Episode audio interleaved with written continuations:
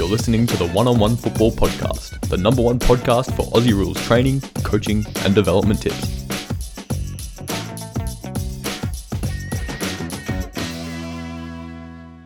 Well, Simo, I'm uh, I'm bloody excited today about this special guest um, that's joining us for episode three of our podcast. Um, his name's Mick Barlow. Um, had the um, privilege to work alongside him. The Gold Coast Suns didn't play with him. Um, obviously, when I was coaching there in the academy, um, Mick was finished up his last couple of years and got to know the great man. And, and now he's a he's a formidable part of our uh, coaching platform at One on One Football, and he's been one of the most popular coaches in Melbourne and we're uh, it's great to have you on board today. So welcome, Mick. G'day, Rainsey. Harry, good to be on. Um, yes, those last two years at the Gold Coast, played a fair bit of footy with Harry actually in the NEAFL. So um, played with him, got the coaching bug off you at, uh, at the academy trainings. Never thought I'd be a coach. And here I am on a, what is it, Wednesday morning with the whistle on. Just finished up our session with the Simon Black Academy and um, now coaching my own side down here in Melbourne as well. I'm just going to turn my camera around. One of my greatest achievements. I'm out in the smoking area here at um, Harry Trott Oval. There's a girl down here, which I'll tilt. She's from Sweden. She came to the academy at the start of the year, couldn't kick, couldn't even hold a football essentially. And she's out there now as another student, kicking over 20, 25 metres. Um, just through, and that's what probably a worst kick she just did. So, um, big, good, big, good to see. And our uh, yeah, big achievement. Our uh, our great friend in, on one on one football and uh, a friend, of, a great friend of mine is uh, is Simon Black and Blackie's Academy. We'll give that a plug throughout the episode. Blackie's doing some great stuff, and, and so are you, mate. But um, yeah, we, we wanted to get you on, on today and, and talk to you about a specific topic. That's what we're about, um, a specialty in, in coaching. This one's not a probably a, a subject that you can particularly coach and teach, um, but obviously it's a really good topic to discuss. And that's uh, that's it's well, it's two twofold. It's getting drafted as a mature age player and how you did that, and also consistently gaining a high possession count. So we'll delve into that. Harry, um, obviously learned a bit off Mick um, in your time up at the Suns in the NEAFL. What were some of the things you sort of got to got to learn off the great man while you were playing up there? Yeah, no, I think he's um he's a really good example of um, not only an ultra professional but um, but also a leader as well. I remember um, running around the wing, and, and Mick was having 40 touches a game. Um, but despite the um, despite his own success, he was always willing to, um, I guess, teach and and, and help uh, the younger players. Obviously, I was coming through the academy, and I remember, you know, during a stoppage or um, before the game, whenever it was, was always willing to um, to to hand out advice and um, really wanted to see the, the, the people around him succeed, not only not only himself. So. yeah, sort of. I think there's going to be lots of gold that the uh, the listeners can take from Mick, and um, he's had a really interesting career. Um, probably taken a different path to most. Uh, been super successful, and um, I think what he's doing now with his coaching is um, is really exciting. And um, yeah, I think uh, we're, we're in for a good one today, fellas. Looking forward to it. Now, Mick, um, obviously you touched on on the one-on-one stuff you're doing with us um, on the platform and also Blackie's Academy. But just give the listeners an, a quick overview of your life in football. So whether you delve in mm. a bit from your past um, and where'd your love for the game sort of um, you know sort of lead to where you are today?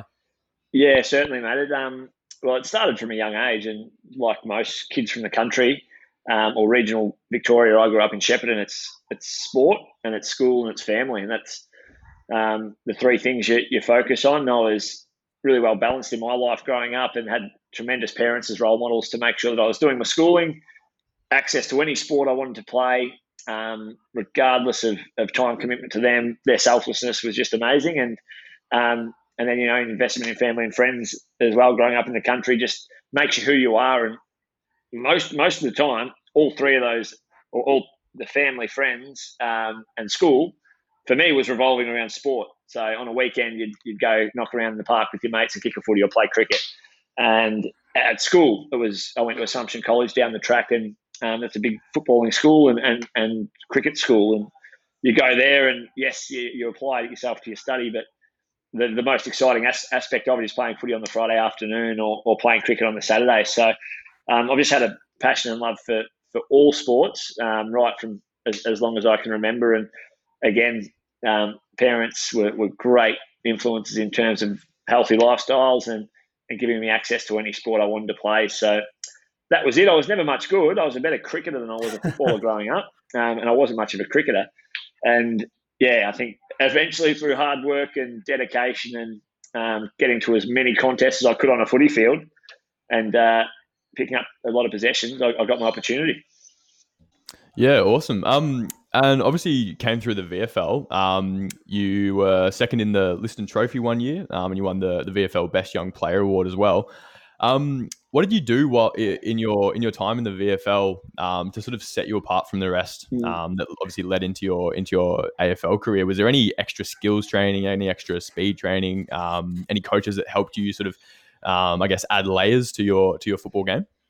Yeah, contrary to popular belief, um, there was a lot of speed training. It just didn't translate into to when I actually played. Might have Um, down my way. The effort was there, Mick. The effort was there. That's The what. That's all we care about. The, the effort was there, and um, yeah, I don't think I've picked up a yard since since retiring either. So it's a, it's a really uh, sight for sore eyes when you're watching me run around. Oh, join, join the But club, mate. Join the club. Yeah, all three of um, no, no, fellas. on- On a serious note, I suppose my my opportunity or my um, avenue into to the AFL was probably born out of um, my second year at country footy. I played in the GV when I was 19, um, and got a lot of the ball and kind of really developed as a player. And then I was invited down to St Kilda to train. And I, when I got invited down, I was like, gee whiz, this is a bit daunting, a bit scary, and it's probably going to be borderline embarrassing. But what I picked up there, that was, I think, just the um, just the concept of what being a professional athlete looked like in that six or eight weeks that I was there training. From there, it was a passion and a thirst to get drafted. It took another two years. Um, and what I found is that, that I needed an edge, and my edge um, was just to do whether it be 5, 10, 20% a week more than what others were doing. And I translated that from my first year at Werribee in 2008. I'd do the training, I'd do the weights program they, they supplied, but I'd also pick up a swim a week. I had a really good role uh, role model playing at Werribee called Dom Gleeson, who um, was captain at Werribee and just, a, just an outstanding person. He used to take me swimming and we'd go for a K a week um, in the pool. And that, that that's not something um, specifically around obviously kicking the ball, handballing the ball, marking the ball. But what I found transitioning from country footy to VFL, I was doing a lot more of that anyway. Um, and I was accessing really high level training. Simon Atkins is, is one that you asked who was a, who was a real role model in that period. It was Simon Atkins, um, who was fairly hard on me at, at times, um, but also just drove me uh, to within an inch of its life to get to get an opportunity to get drafted. Sometimes, and I look back and and I'm really humbled by it, somewhat embarrassed at times as well. That, that I think there were sometimes elements of his coaching that um, we would sacrifice elements of the team's opportunity for me to to really succeed in different positions. So he played me in all the different positions, made me take the kick-ins. And again, if anyone's watched any of my 141 games, probably not the first choice to take the kick-ins, um, but he gave me a crack, um, and, and that was that was yeah incredibly humbling. And um, looking back on it on reflection, without people like Simon Atkins in my corner, I wouldn't have had the had the career um, I did. We always, we talk about that, that a lot, and we've we've discussed that in the first few, couple of episodes on this podcast about having that support network and, and the mentors and things like that. So it sounds like you had some great advice along the way um, and some great people that helped you. But obviously, you got yourself there in the end. I talk about that a fair bit in coaching. It's up to you as the individual in the end. You know, it's Mm. like you know leading a horse to water. Um, you know, but you've actually got to do the work in the end. And so, you know, what was your mindset? You talk about having that edge and things like that, but missing multiple drafts, I assume, didn't play a lot of if did, didn't play a lot of TAC or, or NAB League Mm. footy as it's, called now, uh, and missed out on potentially a fair few drafts, and you got your chance to play 140 odd games in the end via the VFL. Was what was your individual sort of mindset? You spoke about the Mm. support networks, but you know, how'd you go? Was it frustration, disappointment along the way, or Oh, you know, explain to yeah. our listeners a bit more about that? Yeah, certainly a lot of disappointment. Um, and from there comes the frustration, doesn't it? That I would have loved to have got drafted when I trained at St Kilda for six or eight weeks. But am I confident I would have made a career out of it? I think the two years in between when I, I I really um, dug the dug, sunk the teeth into the VFL career and what that looked like, and actually playing against legitimate VFL footballers and borderline AFL footballers on a weekend, um, Mhm. that that validated that I could do it to myself and, and can performing for two years really strongly at that level. I was like, yep, I, I can actually do it. Whereas it might have been just a bit of a, gee, we just throw him in after country footy, and it, Mm. it's yeah, you're coming from a fair way back. So it was um, it was born out of those two years in the lead up to, to getting drafted, which it, all those parts you talk about frustration, disappointment. You're exactly right. My edge, um, I, I, would like to think is is that just commitment to commitment to the work and the willingness to do the work, and that it wasn't easy to do because I would have when I made it to an AFL list. You finally get onto an AFL list, you're number 45 and 46 on the list. So yeah. it's it's like, gee whiz, here we go again. And I looked around the change rooms and you look around and see whose spot you're going to take when you walk in mm. when you're 21 years old and you're looking at players, you know, Dave Mundy, um, a young Nat Fyfe's walking in, you're competing for a spot with him. Uh, Anthony Morabito was a top draft pick. I was never as skilled or had the X factor or, or these type of things that these players did. So again, it was just that commitment to the extra work, picking little elements of my craft I could improve again, going from VFL to AFL and training full time, you, you became better. Um, you, you, became a more more efficient kick. Uh, you were cleaner over the ball because of the hours you put in. I just maintained that that attitude from my end that I've got to do five to ten percent more, whether it is jumping in the ocean every morning mentally, or whether it is swimming a kilometre on your day off when you, you don't feel like it because you look across the, the, locker room and someone's getting a massage.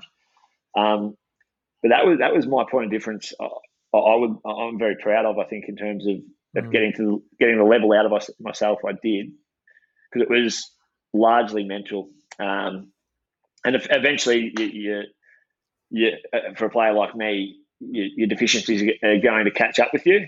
Um, and the younger players are going to come in and, and, be those players that probably look at you in the locker room and say, um, "He's the one I'm, I'm, I'm, gunning for," and, and they got me in the end, fellas. But they uh, they took their time getting me. Absolutely. Um, so obviously coming uh, joining Fremantle as a mature age player, you would have had a fair few draftees coming in that same year that would have been what two, three years younger than yourself. Did you did you find that um, coming into the AFL system, mature age, obviously it helped um, from the that you've already played a, a high level with, um, with with with senior footballers, but from a social point of view, did you find it easier to slot into the list, um, into into into mm. in, into I guess the, the locker room with the with the other older players than some of the draftees?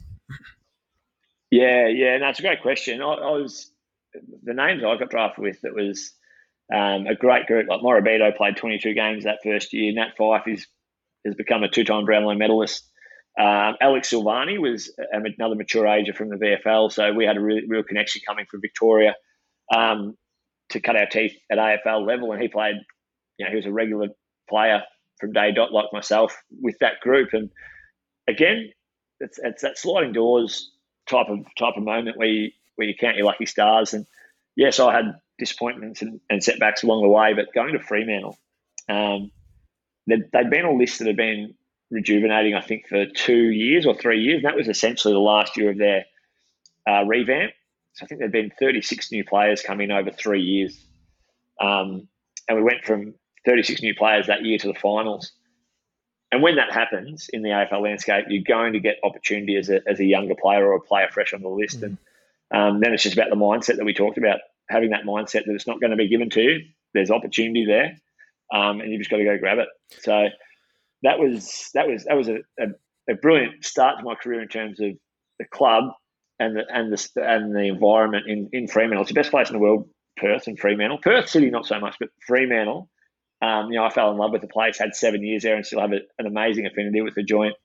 I would never rule out going back there because of those relationships you make, um, and the the the environment you surround yourself with. And I suppose back to get back to your question, the core group was 21, 22 years of age when I got there, and that that was how old I was. And um, you know, those older players just provided a platform and an environment for everyone to feel comfortable. And that was Sandilands, Pavlich, um, Dave Mundy, Luke McPharlin. Yeah, it's a, it's a good point. And I think, you know, the draft was last week or, you know, and, and you see a lot of young guys sort of getting picked up and they come straight through the talent pathways and, and you see them going to an AFL list at 18 and then, and occasionally, you know, you get the stories that they do struggle just with that transition, you know, being the, the big dog in under 18s football or whatever, you know, junior football, mm. and then struggle to tr- sort of transition. So clearly, that I think it's a really good message for those guys that do miss out. And in contrary to you do you do see those mature age players. I think I saw a couple of players from South Adelaide get picked up at being sort of you know cutting their teeth into their apprenticeship down there, and they do get their opportunity. So clearly, it did help. Um, and you burst onto the scene in Freo in your first year, 2010. Um, you know, 33 possessions and two goals. I think Champion Data have got it, if I've got my stats right. They've got it as the best debut uh, in terms of disposals numbers, and, yeah, not not and ranking aesthetically points, it wasn't numbers. aesthetically it wasn't you know super. Well, you know what, mate? You've got to take these. You've got to take these little wins. And uh, you played 13 games in your first year, AFLPA best first year player, and averaging at 27.8 possessions. I've done my research, but you also broke your legs severely and missed the Mm. last eight games of the season.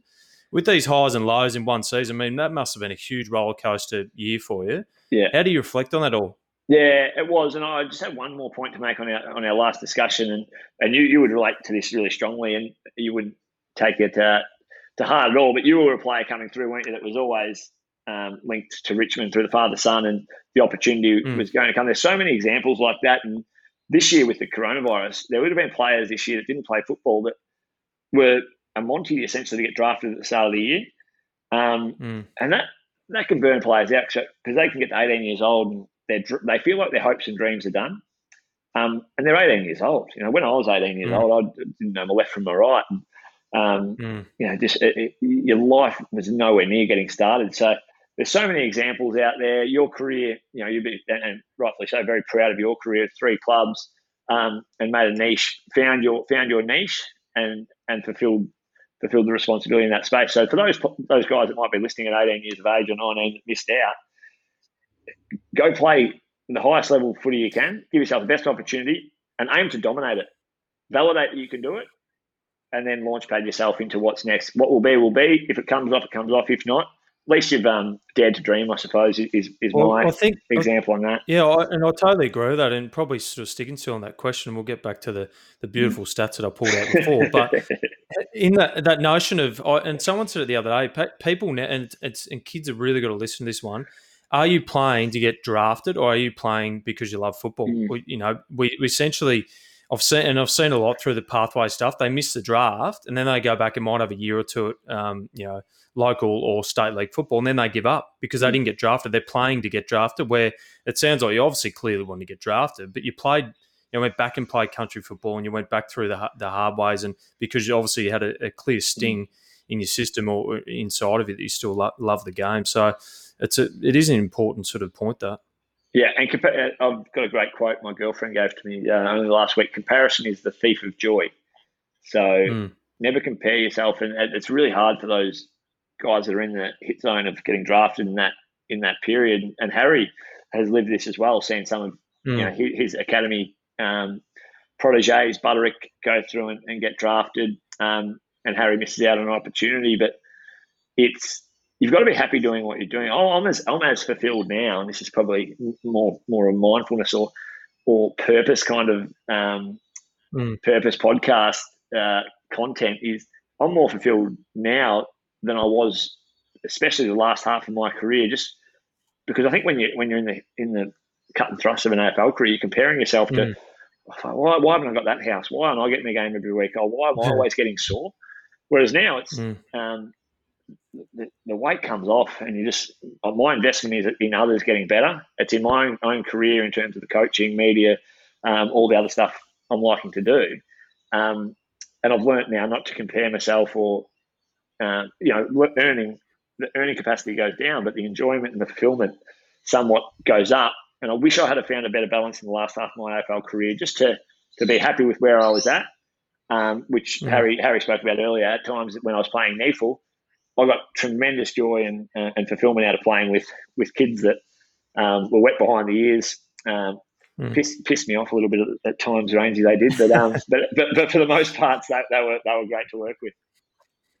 I think you, you touched on a really good point there, um, Mick. We actually talked about it a little bit um, on the on the last podcast, but um, obviously, footies is is important, and, and you know if you're trying to get drafted, that's obviously a forefront of mind. But just acknowledging that whether you get drafted, whether you don't get drafted, how long your career goes for, you you'll still be happy. You'll still find something, and I think um, you brought up my career, and I think something I wish I could have said to myself to take the pressure off, as you mentioned, was don't worry if you get drafted, you'll still be happy. You'll still find that fulfillment. I think um, if I'd learned that, or if or if anyone coming through um, sort of their under 18s can sort of accept that, then it comes back to, oh, now I'm playing footy because um, I enjoy it, not because I'm comparing or um, mm. or because I want to get drafted necessarily. I think um, finding yeah. finding ways to take the pressure off and, and sort of having confidence that what happens happens, and and if you're putting your head down, doing a little bit extra than everyone else is, um, then you're giving yourself the the best shot. Is that sort of something that, that you found along the way? No, absolutely. Some of the best examples of transitions out of AFL that I've seen and people that I'm close with are the ones that scrapped and clawed on on one year deals. A, bloke that's still in the system, Matt De Boer, um, who's had a great career. He's 200 games. Um, but, but what I really admire him for is he's had a commitment to his off field and his work life balance the whole way through. Um, he actually postponed his draft year so he could do his first year of uni. Um, and he was no no lay down was there to get drafted. So I think that's that's a re- really good case study for someone to sit back and think, what's actually really important in my life? I love football and I want to be an AFL football, but will it will it compromise actually what I want to prolong once I'm 30 years old and, and finish? And Matt self self um, with great self awareness says he, he didn't believe he was going to last much longer than 21, 22. But due to that attitude and that um, incredible focus on on both on and off the field, he's managed to be an incredible leader across two football clubs and 200 games and and chalk out. I think his first two year contract came like essentially last year when he was when he was 29. Mm. Um, so that's a great mm-hmm. example, Harry, for for someone that yes, well he's had a great AFL career, but his transition, like he'll be in the top one percent of AFL players come out of the game and um and, and make a really good cut and thrust of it in the in the business world just just due to that translatable um, element of, of on field and within an elite environment to okay what's next yeah that's a that's a that's a really good point i think it's all about balance isn't it and understanding that you're not an athlete you're actually you're, you're a person first and foremost and mm. um, if you can if you can get yourself right um, off the field it's obviously going to going to help um, with what you can do um, can do on field um, so, Mick, we want to dig a little bit into um, into your career. Um, Are we going to go back to the stats? Well, yes, this is sort of well, it's a bit of a prelude to the stats. Harry's got the next question, um, and it's based on our topic and our niche that we want yes, to obviously yes. we better dig into um, that. You know, get the message out there for, for, a lot of young footballers and coaches. Yeah, hundred percent. We got some stats in there. Don't worry. Um, so, Mick, we know you obviously had um, an incredible ability to find the footy. Um, you're currently ranked ranked 26th on the all-time average possessions per game for a player, I believe, if our research is correct. Um, and some of the players that, that are above you in the top 20 are Tom Mitchell, Scott Pendlebury, Dane Swan, um, Diesel Williams. So obviously uh, quite a good uh, quite a good crowd to be. I guarantee by. you they were never the sub three or four times in their career or subbed out. So yeah.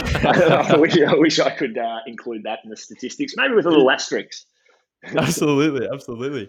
Um, and obviously that that ability to find the ball um, and do it consistently as well is something we don't see um, we don't see often. Um, and when we do, it's it's obviously um, uh, you know it demands a lot of respect. And um, and I'd be interested to find out um, how did you go about developing that side of your game? Was it was it a mentality before the game, or did you do specific work on it on it prior to prior to the the games in training? Yeah, I think it was something that always came naturally, it's a really hard thing to coach. Is um, yeah, I suppose game IQ and ability to follow the ball, and there's there's a really fine balance between going to a contest and and getting caught in no man's land as well, um, especially at the top level. And I, I probably I um, you know admittedly got caught out a lot lot in that at my Freo days um, towards the back end of my career there, you know, going to the contest when it might have been better to, to hold your width and, and support defensively. So it's a really tricky one to coach in terms of um, when to go to the ball and, and, when to to you know protect and, and allow some balance on the outside. So my, my philosophy was always if I could feel like I could get to a contest and impact it, whether that be a front front and square or if it was a two on two and I would think, okay, I can get there and they can buy some time. And if we can win this two and two, I become the outnumbered three on two. A lot, a lot of it is just summing up, I suppose, the equations of the game. Can I influence the contest? No. Well, now I've got to hold some balance. Can, um, can I influence contest? Yes. So I'm going to go over and support. And then the next step of, of, for me was what makes it easiest for a player um, under pressure, especially in contests. I talk about the two on two. how do I make it easiest for him to get me the ball? Is it look him in the face and get to his chest, his or her chest, or is it, um, you know, 15 metres on the fly? No, it's not. It's certainly just going over, supporting, being that outnumber, and then you've got the ball and you can create and, and assist um, from there. So a lot of my, I suppose it's Tom Mitchell, you see it um, at nauseum. He's a he's an accumulator, and, and I was an accumulator. We're not players that are going to get on the fly and have these moments where we pierce someone inside forward 50, maybe once every four or five weeks, but it's getting to the contest, continually um, summing up the game um, as you go um, to give yourself the opportunity to get the football. The other one would be for mine. I again, I had to build this into my psyche uh, due to my perceived lack of leg speed, which was when the ball left contest. Yes, you can be quick, quick, um, quick by feet and, and quick on foot, or you can be quick by mind. So if you can see the ball five meters um, away from you, but the opposition clearly have it and the bloke's going to kick it, you start going. Do your work early, and you can pick up five or ten meters there. And if it is a Cyril Rioli or a um, a really fleet of foot player that just ball watches just for that little second or two, at least you're goal side and you can give yourself an opportunity to beat them back to the contest. So continually analysing the game, continually staying on the move, um, and getting to as many contests within reason um, as you can. Yeah, I was going to ask: is, is there any game day tricks uh, or tips or anything like that that you recommend? Sounds like we covered a fair bit of it, and I talk mm. a lot about that in my in my coaching to, especially a lot of kids that are getting that feedback that aren't finding a lot of the footy. You might get some really good athletes or some guys that show a lot of promise, um, especially in the talent space. So they don't necessarily need to get drafted if you know, or they get drafted if they're having thirty possessions. More so, those standout characteristics. Um, I want to ask you, coming through sort of uh, junior footy or whatever, were you a high possession winner? Yeah, I was. Particular, um, always had that knack. Yeah, I think probably when I got to school, when I went, when I kind of grew up and became, I think Rainsey and Harry, um, probably uh, embarrassingly, I became a high possession getter when they started to take stats. So I thought, oh, yep. this might be my point of difference. I'm a bit slow and I can't kick, and um, I'm a bit soft and I'm a bit light. But um, they started to do pen pen the stats at school at Assumption, and I only played two or three games. I think when, when I was in year eleven in the first eighteen and they used to put the stats on the on the board um, on a Monday morning, and I, I, did know that that was kind of my my bread and butter, getting the ball. And I thought if I can kind of turn heads here, and everyone walks up to the sports board on on Monday, and I've had 25 possessions in the in the only game I played a full game, people will look around and think, "Geez, that's more than our best players are getting." So what? But I didn't notice him, um, hmm. and I think from there it was just again my modus operandi was going to the ball, going to the contest, supporting outnumber, um, and getting my possessions that way. As the uh, police or the ambulance have just gone past someone's house. Yeah. that'd be in the northern parts of Melbourne, I think. No, back streets of uh, southern part of the Gold Coast, mate. Oh, so there's a bit going on. yeah, no, and, and, one one more to pinch off you around that getting the ball. I spoke a lot about earlier in this podcast around that extra five to ten percent you do during the week. And mine was always swimming or or something cardio based that wasn't pounding yourself on, on a running track. But I think that plays a huge benefit. If you can have a capacity mm. um, to do 5 10% more, and I spoke to this about the academy kids here today after our training session around if you do a 2K time trial and you're just in the pack, you're just in the pack, you're an eight, eight minute 2K or a seven minute 30 2K, and you're in the pack, then you're probably like realistically, if you haven't got much of a point of difference, you'll be in the pack when you go out and play. You'll be a 15 possession player. Mm. But if you can become a six minute 30 2K, you're going to get to, you're going, you're going to become, not great at maths, but say that's a 20, 25% improvement on, on your 730 or 8 minute.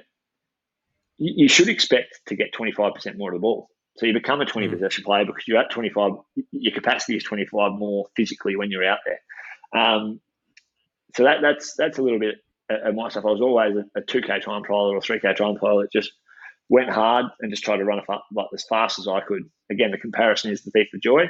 Don't run a time to think, oh, I'm running against the clock here. I'm running to, to do these splits. Rainsey did this. Harry was really good as well. I've seen a couple around Metricon Stadium there. Just go out and try and win it.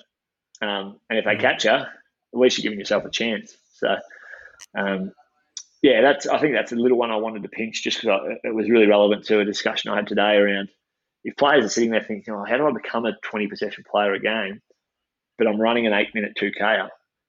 It's that horse to water discussion, isn't it? It's, mm. You got to put in the work. Mm. You got to put in the work and, and become capable of covering the ground and, and going till the end. Yeah, absolutely. I think um, you'll admit that you, you weren't the fastest player going around, but your work capacity was huge. And mm. um, in a with a with a with a style of game that sort of relied on getting to contests, I think having um, a, a really strong base to build on is, is really important. And something that's been uh, a bit of a theme so far in, in, in the first three episodes of this podcast is how you spend your fuel tickets. We all know that, mm. um, and you touched on it there, that if, if you want to make change, if you want to improve your football, you're going to have to do work that other people aren't. Um, so let's say there's some footballers out there that need to work their work on their endurance, their work mm. capacity. Um, they can't go running a 2K every day, especially yeah. with training. We need to make sure that we're not overloading. Um, something I'm quite passionate about is um, is making sure that whatever you're doing, you're getting the best return, but you're not um, you're not. It's not then negatively affecting your football training. Were there any other? You mentioned swimming. Were there any other, um, let's say, low impact um, mm-hmm. but sort of uh, really high reward extras that you used to do or you encourage your footballers to do at the moment? Yeah, yeah, no, great call. And I think the, the one-on-one platform is doing a brilliant job in terms of the niche market. And Harry, you do some great stuff in the biome- biomechanics, sports science space. Um, Range, you've brought in the mindfulness element, the, the the dietitian advice, and the camps that are that are coming up, masterclass type stuff. So a real niche niche market within our one-on-one platform to to I suppose tap into to athletes that you know might might need that extra ten percent in terms of sports science because they haven't been associated with a NAB, NAB league or a cult side in the SANFL WAFL or academies in Brisbane um, or Queensland. So, how do you find that it, it, it's investing in your own career um, from a young age? And some, oh, someone just kicked it onto the cricket pitch. I hate that when they do that. kick it onto the cricket pitch. Um, so, invest in your own career, and the guys that are listening out there, and guys and girls that are thinking, how can I become that that that in, increased increased player? Um, it's getting getting advice. Information is power. Um, you know, knowledge knowledge on things is mm. going to set you apart from others. So mine was always swimming, mate, from physical side. I, I, just like being in shape, to be honest, as, as much as I could. And I mm. probably felt another. This is another elevated discussion around that high high performing environment in, in the AFL. Skin folds. I reckon if I didn't do that extra swim a week, I did like to have an ice cream or two, you know, during the week. So my my philosophy was, I'm not going to sacrifice the ice cream. I'll do a little bit more more work to make sure, you know, and, and within reason, um, to, to, to give myself an edge and keep myself in, in you know, um, professional athlete condition. So my, mm. my advice is to, to guys and girls that are out there at, at that age, just get the information, get the knowledge, um, and then you can make informed decision.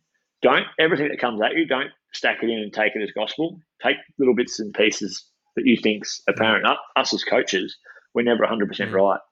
Um, you know, very, very fallible. Um, we'd like to think we're probably 80%, uh, 90% wise and right, but we are very fallible as well. So take the information. Some things that resonate with me won't resonate with three or four that are out there at the moment. Um, and that is fine. And that's the discussion about, okay, then have we got another person we can access and, and get some discussion points around nutrition or, or, or whatever it might be. So um, get as much information as you can and make really good informed decisions. Discuss that hmm. information mm. with people you really trust. No, good point. Excellent point.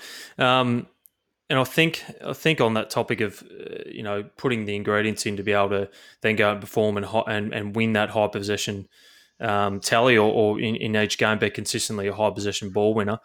Um, it has its ups and downs, obviously, or, or its challenges. So you're going to win a lot of the footy, and then that draws a lot of attention. So one of my topics, which I'm a fair expert in, I would have thought, is, is tagging. Um, and actually, Harry, before we did these notes, was asking me, did I ever tag Michael? And I said, well, believe it or not, listeners, I've slowed down the last couple of years in my career, but early on, I used to play on the more the outside guys, a lot of speed, and I used to, ta- I used to play Hill, Stephen Hill a bit. Stephen used, to give me, used to give me a few nightmares at the way oh. he used to prance and run up and down Subiaco. Change, I just change used to, direction. Zigzag. Well, elite runner, and Tom Scully was one of the other ones I used to really, you know, uh, back myself in with my sort of that speed endurance stuff. But mm. um, they were really tough opponents. So I said, unfortunately, get to play, uh, play on Mick, and a credit to Mick, who's a bit stronger, a bit more physical for me inside, and probably would have, uh, you know, been a bit more of a ball. So talk about the tagging side. Did you obviously you did get tagged throughout your career, and and, and give some of the guys that are coming through, guys and girls these days, mm. and coaches that are coaching uh, people that are struggling with the tag. Um, talk about a bit of the, the sort of tagging days and, and, sort of how you dealt with that when you were getting bit attention.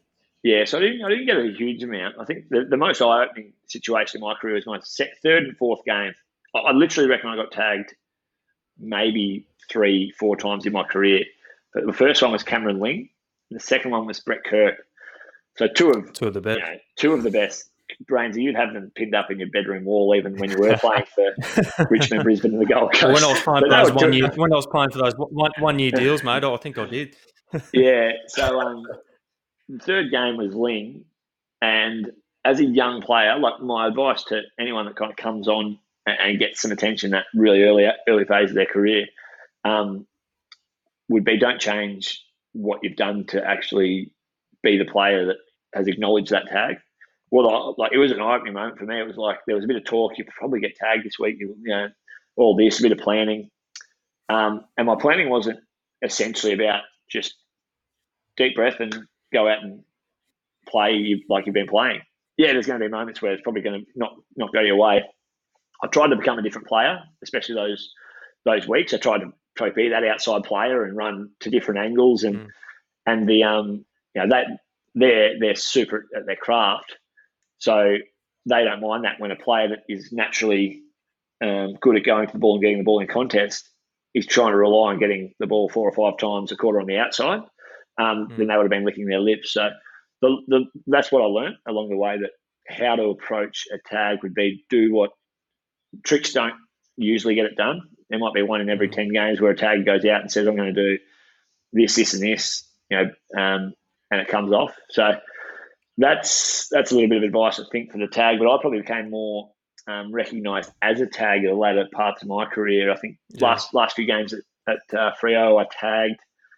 And gee whiz, you have some sleepless nights, Rainsey, don't you? You, make, you? you earn your money when you walk out there and you, you're lined up against Robbie Gray, I think it was David Zaharakis, Daniel Rich, um, Joel Selwood when I went to the Gold Coast tagged him. Um, yeah, you, you, start to think, you know, this is, and it's it's also tagging. Um, mm. So much of a mental, it's a mental thing, isn't it? It's okay, mm. got to stay in the contest. They're going to have their moments. They're going to have a moment where they just make you look silly. Daniel Rich kicks one from sixty in the first two minutes of the game, and you've got to be able to screw your head on and say, okay, that's happened. There's not much I mm. could have done about that, but what I can um, influence is the next next contest. So that some of the most fulfilling games and, and memorable games for mine was were tagging. Um, it's oh, one of those yeah. things. It, it's it's you're you're pitched out there and range. You'd be, as you said, a real expert in discussing it. Pitched out there against the best, um, mm.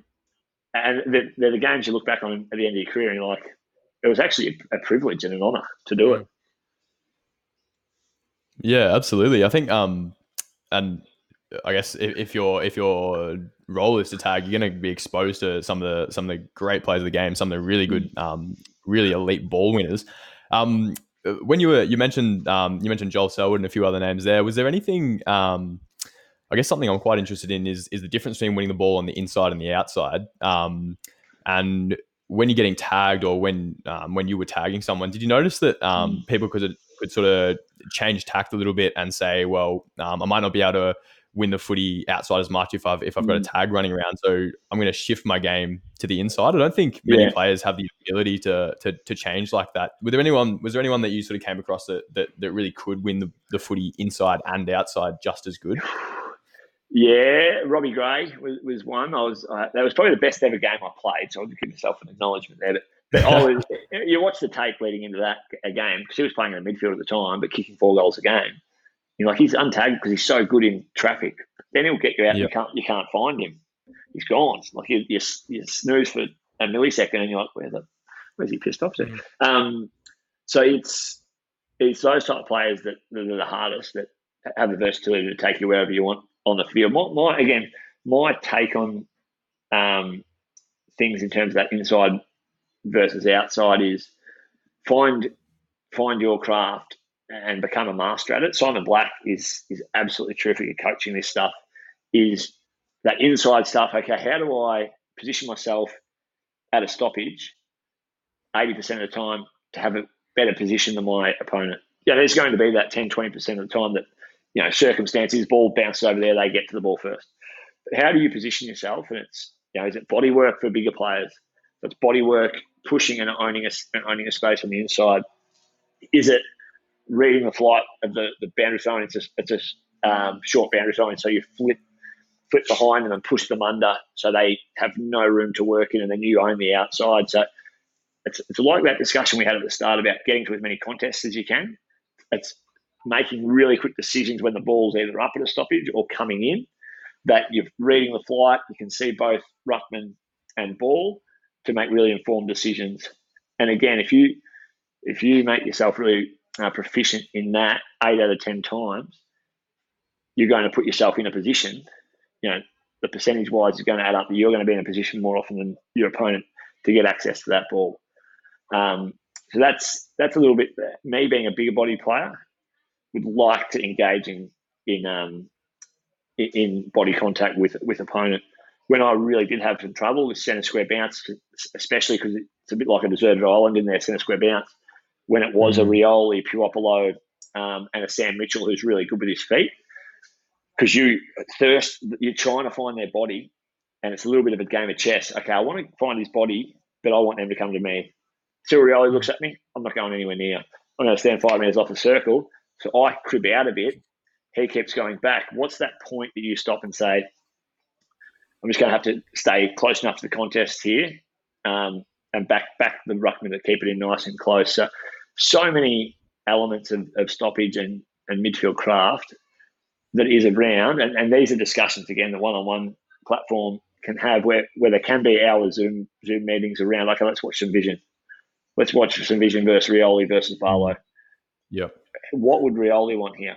And that, and you ask ask the kids or the mm. young young athletes, and that they're like Rioli wants to be on the move to, to use his agility. What does Barlow want? If Barlow gets in and wrestle with Rioli, thanks for coming.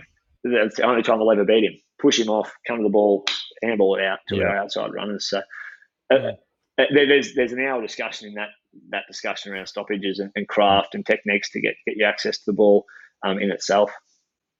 No, it's gold, and there's you know there's a lot of. I love that point about you know knowing your strengths, and, and I talk about a lot in my coaching, and, and mm. as a player too, I'm just giving me memories of, of centre centre bounce um, stoppages, or you know sort of um, you know boundary throw-ins or whatever in in uh, in forward 50 or your de- defensive 50 and, and trying to navigate yourself around that and, and, obviously the purpose you know trying to stop someone or is it actually trying to win the football which we've covered a lot on on you today how um how you were able to to win a lot of that possession um now you'd mentioned before about the junior footy days and count, having the stats up and that's what really brought the passion out about your um, leather poisoning at times um, mm-hmm. did you ever lose count um, and you know did you, or were you, or were you sort of obviously when your Freo days obviously had on your app or your phone after the game? Were you first to check it, or were there uh, a few uh, stories around the locker rooms? Because I've got a few stories around Tom Rockliff doing that at Brisbane. Yeah, Tom his phone after the ground. He's called the pig, isn't he? He would walk off with yeah. 80, 80 point loss, but if he's had 45, he's he, he always had that look. he, always, he always had that look on, on his face after a game. And you'd always see the possessions on the on board. It'd be like Tom Rockliff, 45, but you beat them by 10 goals.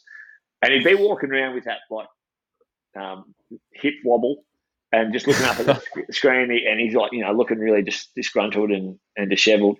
But I know in his head he's like, well, I did my role. I'm 45.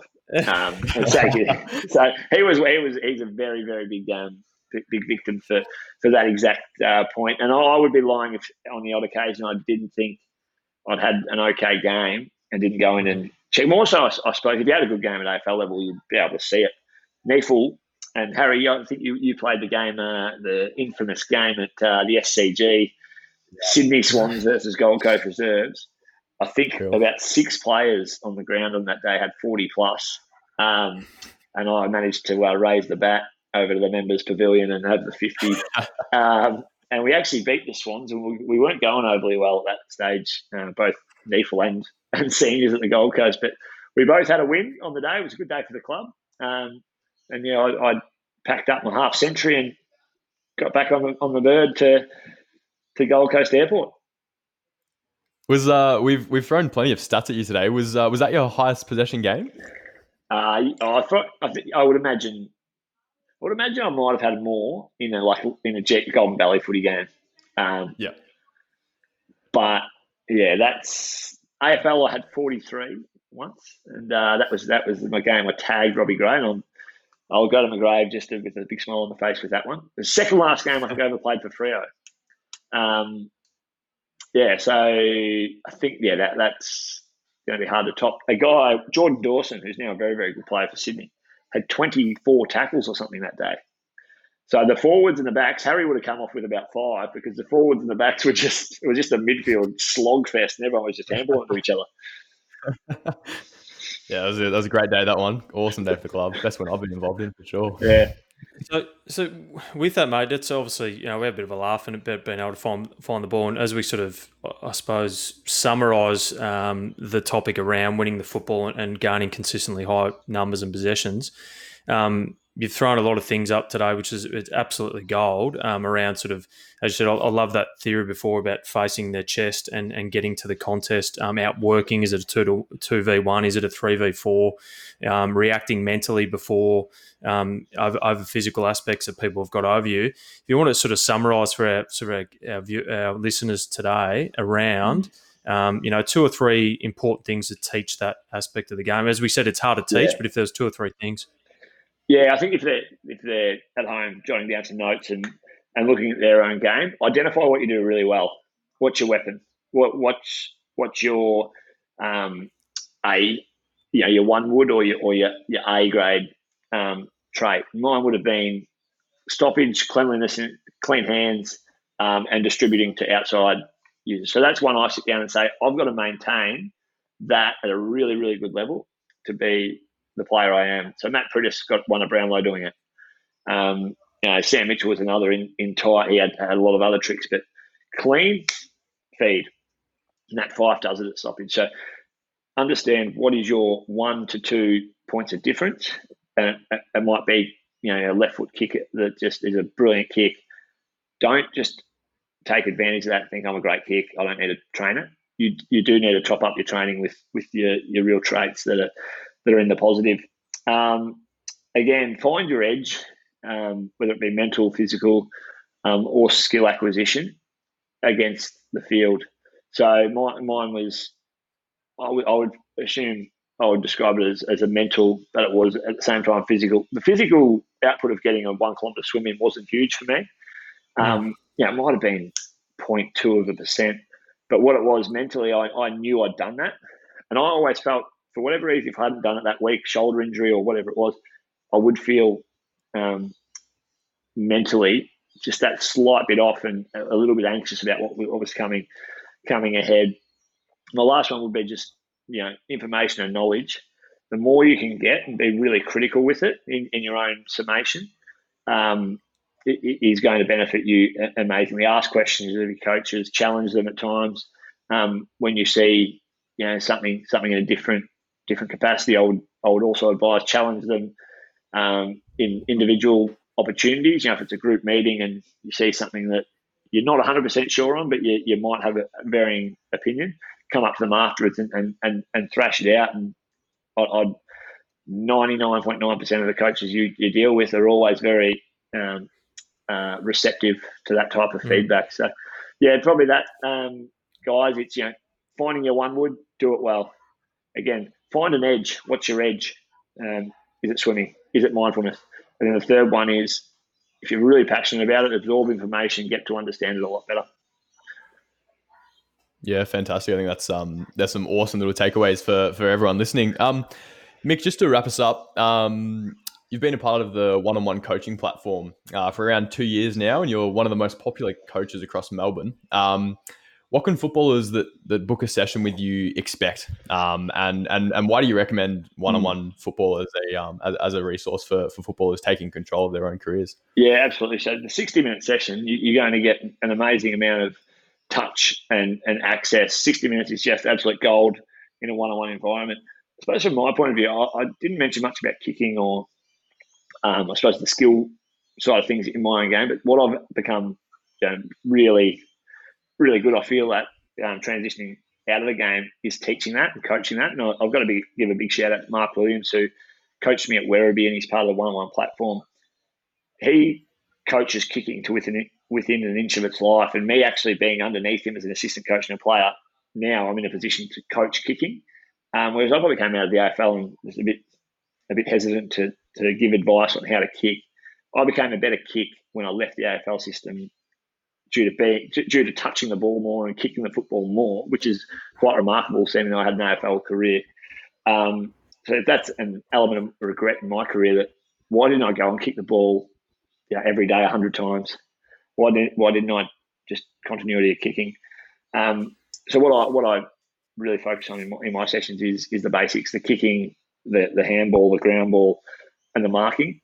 Um, again, we we can have discussions around thought processes, and, and the more sessions we do, you can have sit downs and discussions around. Okay, what are you thinking here? What what's what's on your mind here? What should your next thought process be?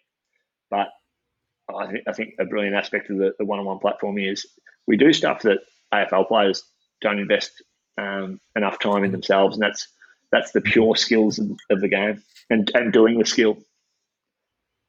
No, it's a, it's amazing, man. It's obviously a privilege to have you on board, and, and I know some of the um, you know the families and, and footballers down there in Melbourne have you know, absolutely loved your sessions. And and again, once you build that relationship with someone, you've got the trust and there's that skill component, but then also the mental side too. That you know we've tapped into an hour, nearly uh, you know an hour of this podcast or fifty minutes, and and you, you can tap into this information where you can actually do that in a one-on-one environment. And I think uh, you know the likes of Chocos and and and these type of uh, coaches will look to get on board. And the podcast have got these elements of gold, and, and you've helped the viewers um, or the, the listeners today um, understand a couple of those little gold moments in football and what are those key topics and, and fundamentals that we talk about. But um, you're doing amazing stuff. I'll give a shout out to my great mate Blackie um, with his with his academy down there. So jump on board the Simon Black Academy if, if you're sort of um, you know looking to get a bit of an education and also um, some footy um, coaching um, weekly uh, or sorry daily, isn't it, Mick? Three, three or four yeah, days Monday, a week.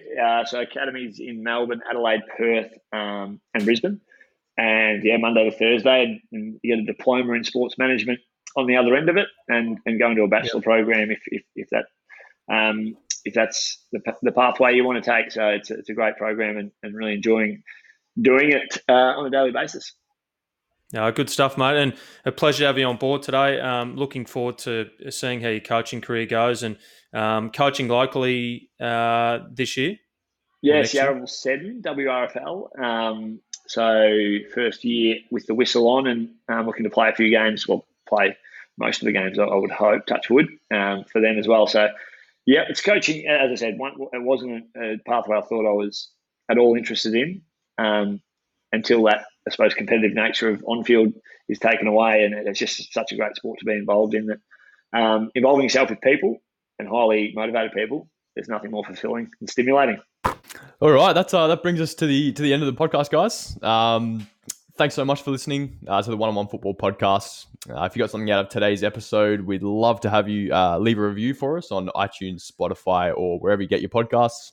Um, and if you want to stay updated on future episodes, special guests, and more, uh, please feel free to subscribe to the show on your chosen platform. Once again, thanks, Mick, for being our, our third guest, episode number three. Uh, thanks for listening, guys, and we'll see you next week. Thanks, thanks Mick. Thanks, Randy.